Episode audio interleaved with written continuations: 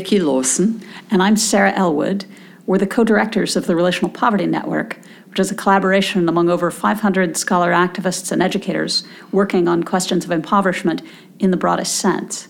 The network convenes conversations amongst people working in very different places around the globe in order to trouble taken for granted ideas about who is poor and why.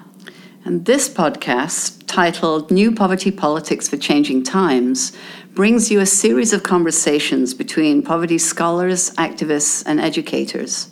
They think about how to keep questions of poverty and inequality front and center at a time when poverty is not part of the national conversation nearly enough. A foundational premise of the work is that poverty is always produced in relation to privilege and produced through multiple intersecting injustices. It's our hope that these conversations prompt you to think hard about questions of impoverishment and to collaborate with people who are working hard on these issues. Thanks for listening.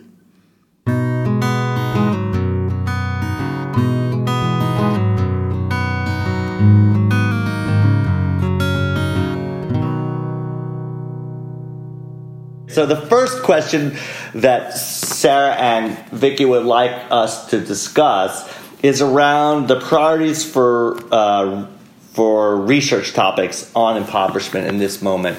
So let's break that down. Are there particular aspects of this particular moment, this conjuncture that that stand out to you as requiring a particular kind of research response, or are the old questions still good enough I to think answer? the old questions would be very good, and we.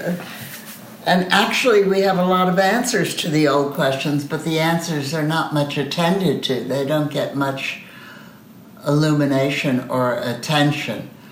Uh, I mean, everybody, I suppose, is tired of, but also knows that poverty has persisted and increased in relative terms, increased sharply in relative terms in the United States. I sort of think most reasonable people also know that uh, the policies are at hand. They're available technically, intellectually, and in resource terms that could eliminate this kind of poverty, but there isn't a chance that it's going to happen under these political conditions. But you know, people sort of weary of talking about, they don't want to talk about poverty anymore. It's lost its fashionability. And I mean, it will take poor people on the move to make it attractive and exciting and fashionable again. And I mean, the irony there is that I don't think poor people start moving under the banner of we are the poor. Uh, they want to be something bigger and better and more dignified and more respected than the poor. So they don't begin, at least, by calling themselves the poor or the new poor or the neoliberal poor. And I don't think they begin first. So by what by that I mean that in a period that seems to be calm and stable and where people are uh, conforming and uh, quiet, poor people are not going to take the lead. So there has to be a, and that's because they're the most vulnerable people on the scene. So they they need to get encouragement and morale, in a sense, from adjacent groups. Uh, and when they do, of course, they are po- politically very capable, as history shows.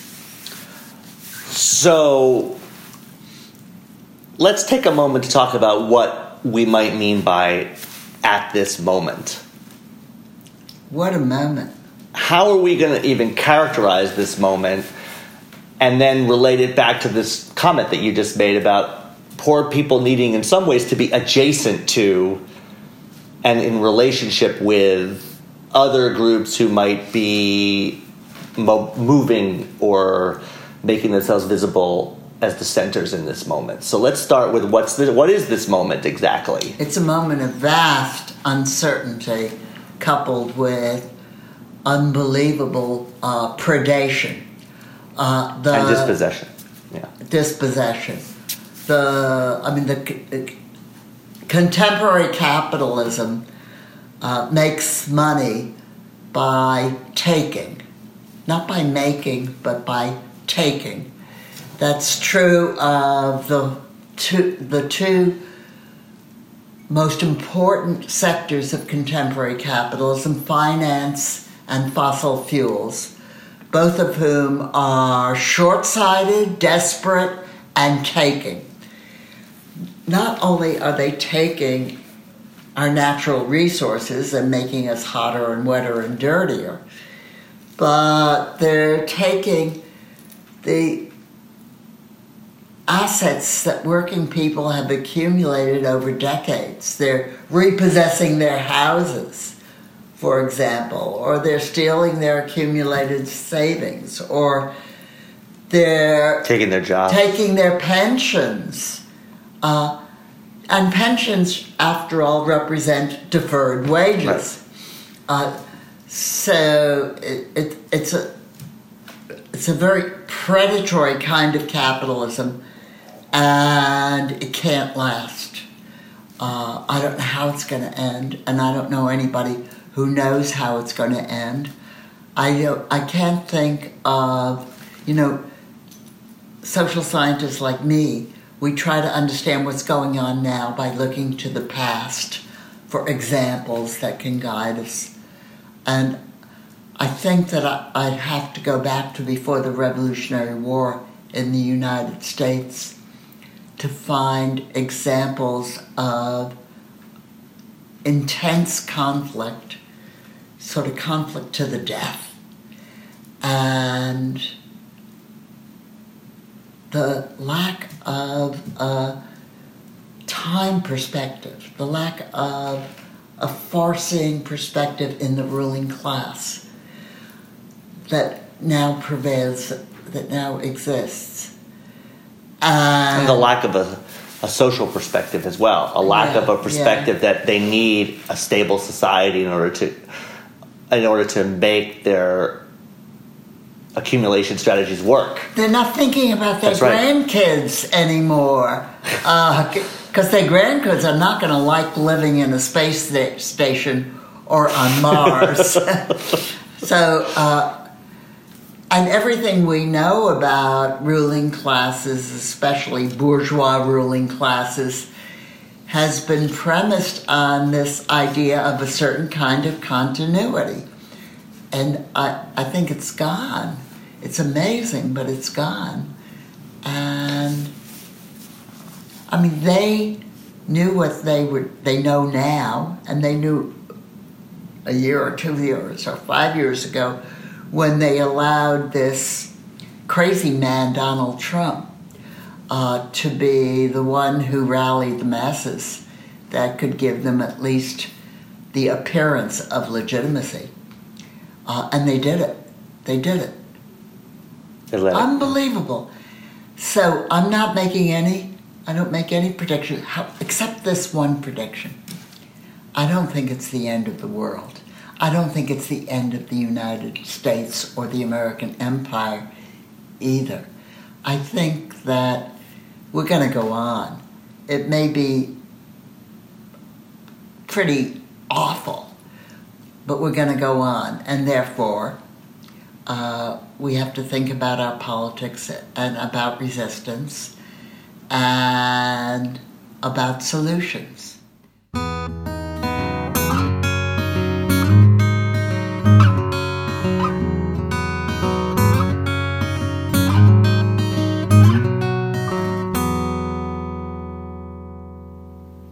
So, who are we resisting? Are we resisting and are we targeting as poverty scholars and activists? Are we resisting the ascension of the kind of right wing populist movements that are racist and dangerous? Or are we resisting the ruling class? Or resisting, which are who are perhaps more centrist politically, but equally authoritarian and very deeply suspicious of popular sovereignty and have been for decades. Well, they're suspicious of popular sovereignty, but I don't think they're authoritarian in the way that the Nazis in the right wing movements are. Uh, Yet.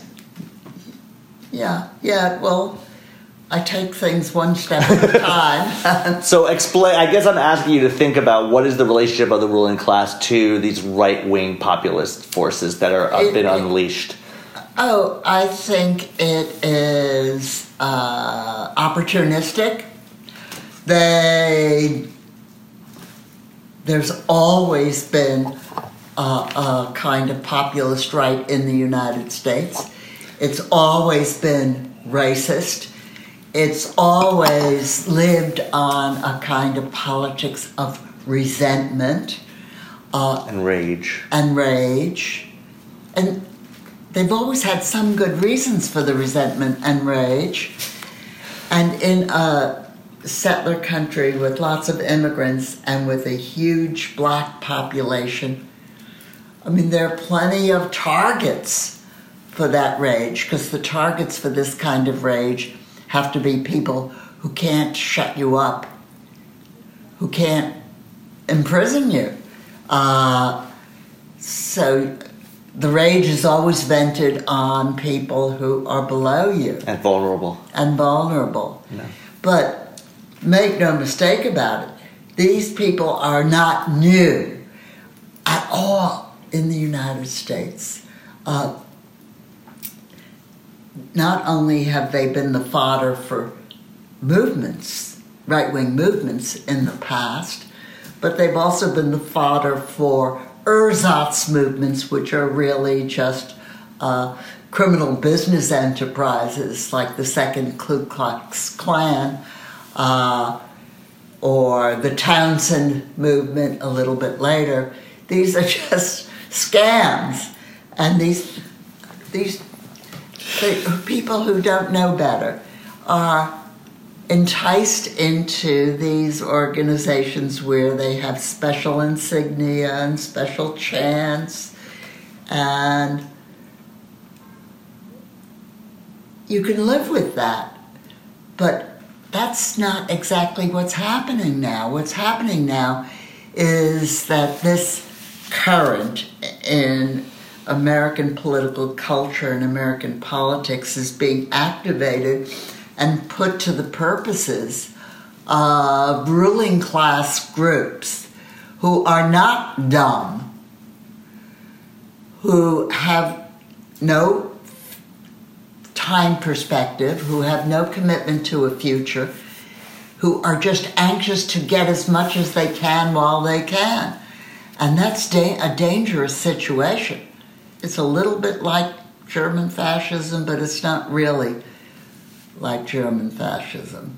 What? Not yet. Yeah. Who knows? It Who could. knows? Right. I, I said the main thing about the current period is who knows? It's very unpredictable. All right, so let's, in this context in which we have uh, a a ruling class whose attitude is basically après moi le deluge, right? They don't care, right? And a and a disaffected white middle class that is willing to hitch its coattails to a, a kind of crypto white nationalist project that could go in a variety of different directions and is that's embodied in the Trump presidency and candidate before that his candidacy.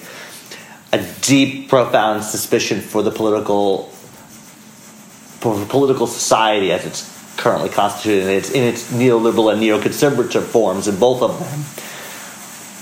If poor people want to align themselves with anybody in order to get some traction, which is what we started off this part of this conversation with, where are the possible alliances, collaborations, coalitions Well, there are a lot of possibilities, but there's also a lot of churning now, so it's hard to delineate the movement or the resistance landscape with any definite definiteness. Uh, but uh, think, for example, about the activism that's now moving into the Democratic Party. Well, you know, I've always been a skeptic about the Democratic Party, as I think you have, Jeff. Uh, but I nevertheless think that what's going on now is very important. Uh, for one thing, I think only idiot organizers want to do something that people don't want to do. People want to move into the Democratic So Party. So let's help That's them do it the right happening. way, Let's right. help them do it in a better way. Right. Uh, we can never move people as energetically as they move themselves, after all. So, uh, and you know, there's a lot to be done through the Democratic Party. It moved steadily to the right since the end of the Second World War, and then sharply to the right with the rise of uh, the uh, well Clinton, 90s Gore, Clintonism and yeah, right and the kind of neoliberal turn and yeah. right So and even Obama in some in And many ways. Obama was, um, all these emails I get saying, let's thank Obama. I'm thank Obama for nothing. Obama wasted an opportunity to recover the Democratic Party or to recover at least the left wing populist uh, strand in the Democratic Party. And he took advantage of that to, to get elected, but he didn't do much about it. And well, he- I, I would have to interrupt to say that the extent to which he failed to address the housing crisis, both materially as a form of dispossession that was affecting millions of people, and symbolically, where he rescued the banks, but he didn't even fight to rescue people he he let it go, even rhetorically, even if he had been uh, blocked, which he was to some extent. But if he had fought over two terms to to enfranchise people who were victimized by this predatory lending and by the way that the the financialized housing market was moving in the in the from the 90s to the 2000s, he it would have changed dramatically the ability of any politician who followed to do something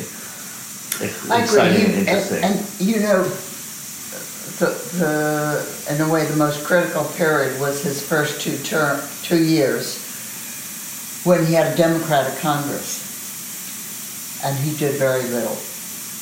Uh, and then of course he lost the Congress, and he had the excuse that he had to work with a Republican and an increasingly right-wing uh, Congress. And it was during this period that the point you're making that if he had at least symbolically uh, stood for ordinary Americans and poor Americans, that would have been something. And instead, he uh, he basically was uh, an enlightened neoliberal, which is, I think, what he is actually.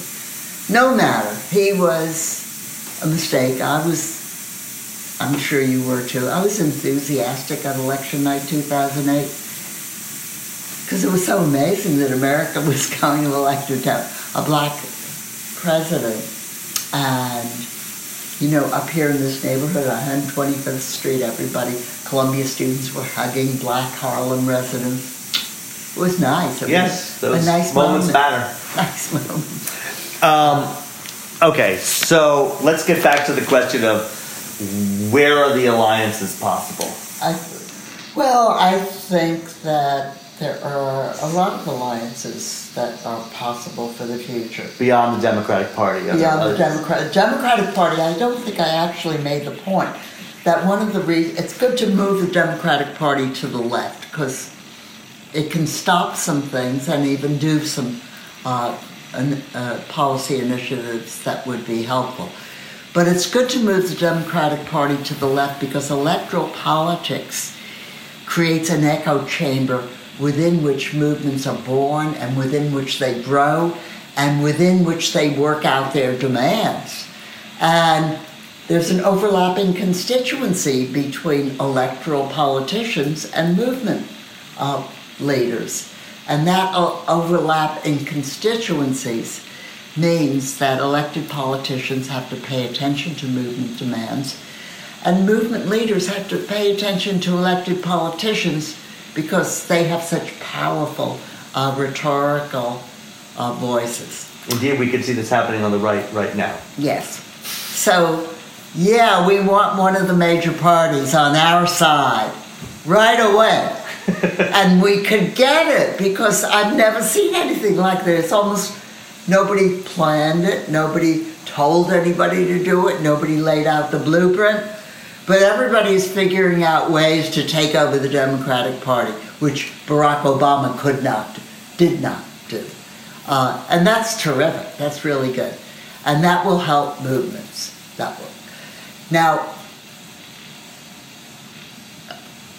poor people need a sense that their issues are not are not going to marginalize them. That there's going to be an audience for them. That there's going to be some sympathetic resonance, and a Democratic Party that reconnects with its New Deal roots would be very important in that respect but also other movements are very important in that respect. I mean, during Occupy, for example, and I, in one way or another, I was at a lot of the occupations in different cities. Uh, and poor people were attracted to those occupations. They weren't theirs, and they weren't sure of their welcome, uh, and they were partly attracted by the free food no question about that. But they felt invited in certain But they felt a little bit invited in, and they were experimenting, feeling yes. how sincere that invitation was going to be. Was it going to just be a flip rhetorical thing? Or that was sort of the beginning of an alliance. And, and what about like Black Lives Matter? Where do you see that in this? Well, you can't separate race from poverty in the United States. Most poor people are not white Americans. Some are, but most are not. And uh, I mean, I see Black Lives Matter myself as really part of really dealing with this very strong sense of outrage that is pervasive in black communities and giving some of it some kind of political coherence and, and if you look at what was going on in Ferguson, those were spontaneous uprisings. Well, so were the riots of the 1960s. That's right, and you saw that in Ferguson now, uh, it targeted against police, you know, brutality and murder. And I think the way that Black Lives Matter has emerged in that context of deep black community insurgency is a very interesting part of that political formation that is emerging not on the right at all, you know. Not on the right at all. And notice that uh, Black Lives Matter is also sort of moving into this what you might call a movement to retake the Democratic Party. They're doing it too. Yes. They're into it too. Uh, so there, this amount of consensus among movement groups is very unusual, I think.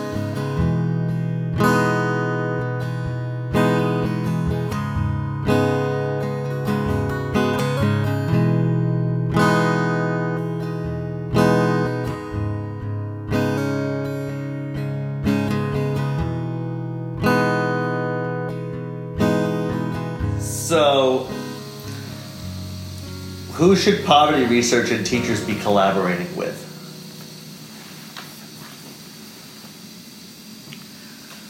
Well, you know that I, I, that kind of question always raises, for me, the question of what's the role of academics in relation to activists on the left, left academics and left activists. We used to not have to say left academics and left activists. Now we have to specify which ones we mean. Uh, and uh, I'm always asked about that, aren't you? Yes. Yeah. So, I think that the part of the reason we're asked about this is that the organic collection, connections that academics used to have to movements have frayed over Well, the last 20 years, and I think academics are searching often for a kind of public intellectualism that doesn't exist in the United States anymore. oh, It's- you know, so I think that's maybe one of the sources where you require a more deliberate way of thinking through what exactly an academic can do in these circumstances. but I've been hearing the same questions all my life, and that's a long time, because it's a long life. And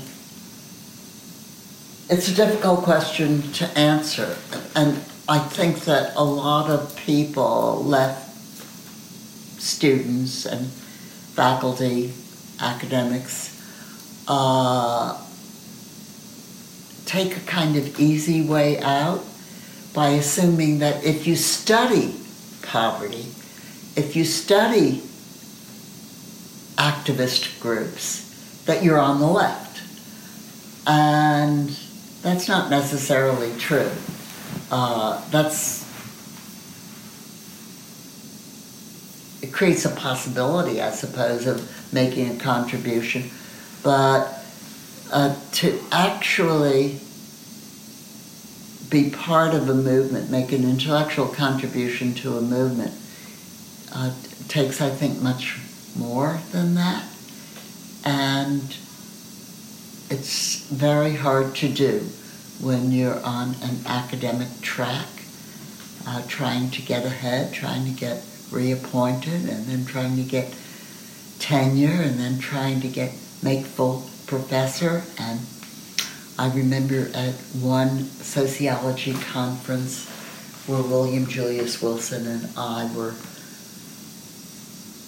Battling it out. unhappily uh, on a panel together, and we were asked that kind of question, and William Julius Wilson seized the mic eagerly and said, "Well, you do that after you get tenure."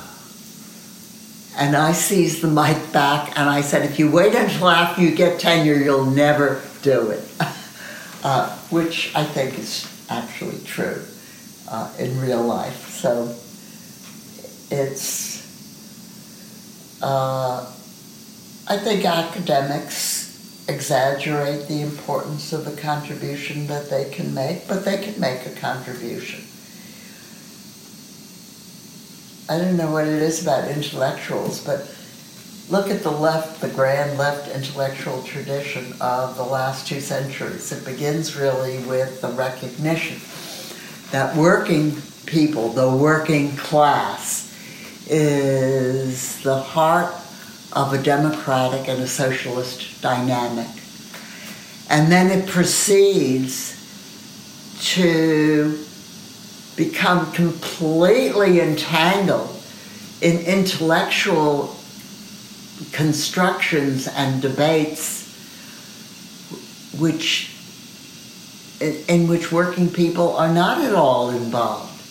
Uh, if you look at who are the left intellectuals now, do they live and breathe and work with uh, the working class? No. Well, they actually are. Some of them are part of the working class because they're They're cha- Contingent they're- labor and they're vulnerable. ag- but that was not their intention. No, but it is a reality that maybe is bringing them into the kind of positionality that you're actually and and the relationship to other vulnerable workers that perhaps is um, what you're after. Maybe. Well, we'll see. We'll see where that I shouldn't be fighting to get adjuncts full-time work. no, you should, of course. You should be fighting for everybody to have full time work. full-time work and tenure. and tenure. Everybody should have tenure. I've always said that. Everybody. Okay, so um, you know, one of the ways that we could see that the ruling classes are exploiting the current moment is by really facilitating and or at least allowing a whole set of exclusionary practices to emerge in, in the political realm and in the social realm itself where you now have this kind of open white nationalist talk which was always there always below the surface but kind of gestured to in the, the dog whistle kind of way but now it's kind of open and out there. So what is what kind of response do we have to this kind of new heightened visceral politics of exclusion that is manifesting itself at the current moment I'm not sure. I, I, what, what are some of the examples of the politics of exclusion? Well, the immigration thing. yes the attempt to, to the well i mean if you think about it if we just take donald trump as the obvious example the foundational maneuver that donald trump made to legitimate himself as a political force was birtherism it was the discrediting of Barack Obama, who you can like or dislike, whatever. But there's but but the maneuver to say that this black American wasn't American captivated the hearts and minds of many people who became enthusiasts. From there, you get another level of exclusion on the kind of exclusion of immigrants. Right? From there, you can look at a whole set of sexist, misogynistic politics that is about putting women in their place. And this is just one trajectory of it in the Trump thing. You see a series of maneuvers, of political maneuvers, that are being sutured together into a political project that is that is gaining energy and vitality by bringing up a, a, a series of people who are who are trying to be expelled from the body politic. Well, by bringing up uh, a minority group in American society that clings to the idea that its maleness and its whiteness and its heterosexuality uh, make it a deserving group in contrast to all the people who are besmirched in some ways by dubious identities. Is that what you mean? Yes. It's important always to remember that we're talking about a minority of the population. Right. It's there. It's, it can become adamant. It can become dangerous. Uh, and it seethes with resentment. But it is a minority. Uh, one, uh, after all, I mean, Barack Obama was elected president in 2008, again in 2012. Uh, Bernie Sanders is the most popular politician in the United States. The, what is challenging, I think, is how to react to and encapsulate and isolate this poisonous subculture uh, that has been with us for a very long time, uh, that had something to do with the Civil War, but certainly was very important after Reconstruction uh, and uh, reemerged importantly in the 1920s. Even in the 1930s, Yeah. there were uh, brown shirters Absolutely. that were very uh, important, pe- or the people in New York City who cheered madly when Mussolini's planes flew into LaGuardia Airport. Uh, so it's it's part of that. Right, and there's that, and there's that strain, but there's also other exclusionary practices. For example, the ones we began this conversation with, which is the way that finance and extractive capital is fundamentally predatory in the sense of needing to ex- to basically dispossess and then cast off as a, a as a, a, a mode of accumulation, right? So there's there's there's the kind of political scene of white nationalism and its resurfacing of, in the moment, eh, which is built upon this long strain that you talked about. But there's also this other exclusion, which is the, the exclusion from economy, the exclusion from. But they, the, the two have a lot to do with each other, don't, don't they? Uh, Arlie Hochschild's book, uh, Strangers in Our Own Land, or In Their Own Land, uh, is about people who have been economically uh, dispossessed and excluded. Um, they, these people in uh, southern Louisiana ha- have been dispossessed from the natural world in a way, the natural world that they knew and that they were acclimated to and that their culture was organized around. And the fossil fuel industry came in and they destroyed the bayous, they destroyed uh, the land that they had been able to farm. There are no fish. They destroyed the land itself because land loss in the Mississippi Delta is an epic. It's it's accelerating by the day, and so they're actually even destroying the land. It's become mud. You know where you know it's. Go on. And the people that Arlie befriends and interviews are people who are right wingers who support the fossil fuel industry that did this to them. Uh, yeah. It's tangled. I, I don't know if, if I'd say it's complicated, but it's very. The relationship between political culture and pol- economic political interest is a very tangled one.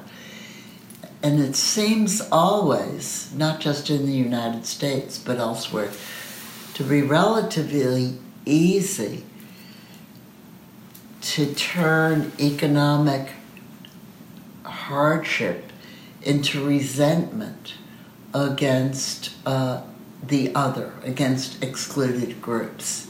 And that's certainly what was going on in southeastern Louisiana. Moreover, it's my own opinion that no amount of the empathy that the author Arlie Hochschild calls for can reverse this. Yes. Tell me more about that. Well, I think that it, that's just the way they they are. The, these people have lived this kind of life with these kinds of antipathies and the, uh, the sense of who's their friend and who's part of their family, their world. They've lived it all their life. So, are you saying that one of the implications that one could glean from the statement that you just made is that the solution is to defeat them politically, not to try to Absolutely. convert them into political I'm, allies? Absolutely. Absolutely. And we can defeat them politically. We have, at the uh, benign moments of American politics, we've defeated them. We have not converted them. In the 1930s and 1960s, they were defeated. They came back to bite us. I didn't say we killed them, we defeated them. And we have to defeat them again.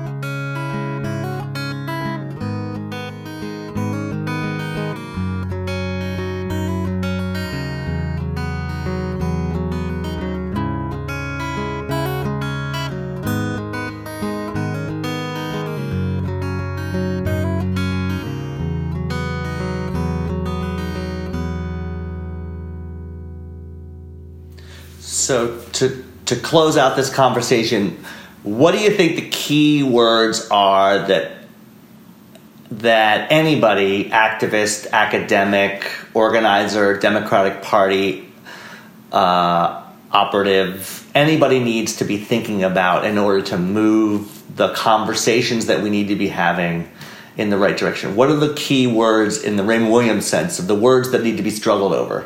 The words that we need to to identify and talk about so that we're having the kinds of debates and productive dialogues that we need to be having to open up political spaces? What are the key words for you? I think we have to reconsider the idea of class. Uh, we have to develop a more flexible and expansive idea of class that doesn't depend on role in production.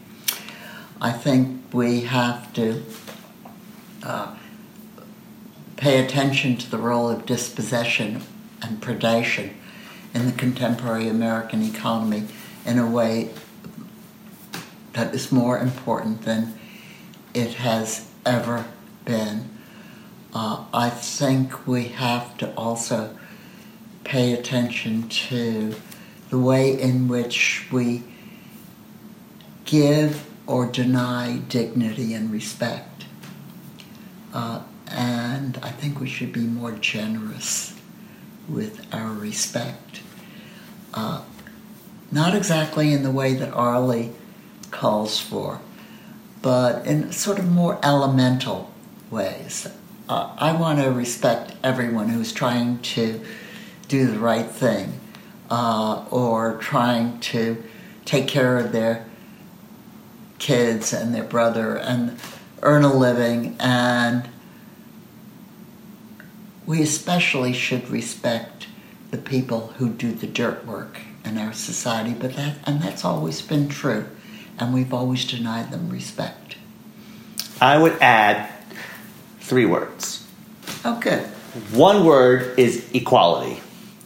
I think in a moment of heightened inequality, it's important to think about what equality might look like and how we might think about trying to get there. Good. Not just responding to the rearguard action of protecting people, which I think is essential at this political moment, trying to, to reduce harm, trying to protect people from these predatory forms of dispossession and hyper exploitation, but also thinking about what kind of equality we want and how we can invite people into a conversation about equality that might attract them. The second term is freedom that I think we might want to think about, which is similarly a term that is very attractive to lots of people. And it, has, it is a term that animates a lot of people on the right and left equally and everywhere. But what kind of freedom might attract people, might people want? I worry about freedom because freedom, I think, has been sort of occupied as a concept by the right. And But we can't get equality without it. Or equality without freedom is not an equation that well, works. but freedom is even more ambiguous than equality. Uh, We have to. I think we want to think about equality sort of in relative terms too. It's the extremes of inequality that are so uh, pernicious. Uh, everybody doesn't have to be equal, uh, but extreme inequality is very dangerous for social life. I think that's uh, one way of looking at it. For me, thinking about equality and freedom, especially thinking about them together, is a part of the project of envisioning a world in which people can feel that they could be their queer self or their black self or their immigrant self or whoever they want to be, and also in tandem think about having basic resources that they need and without feeling that they have to sacrifice one of those projects for the other.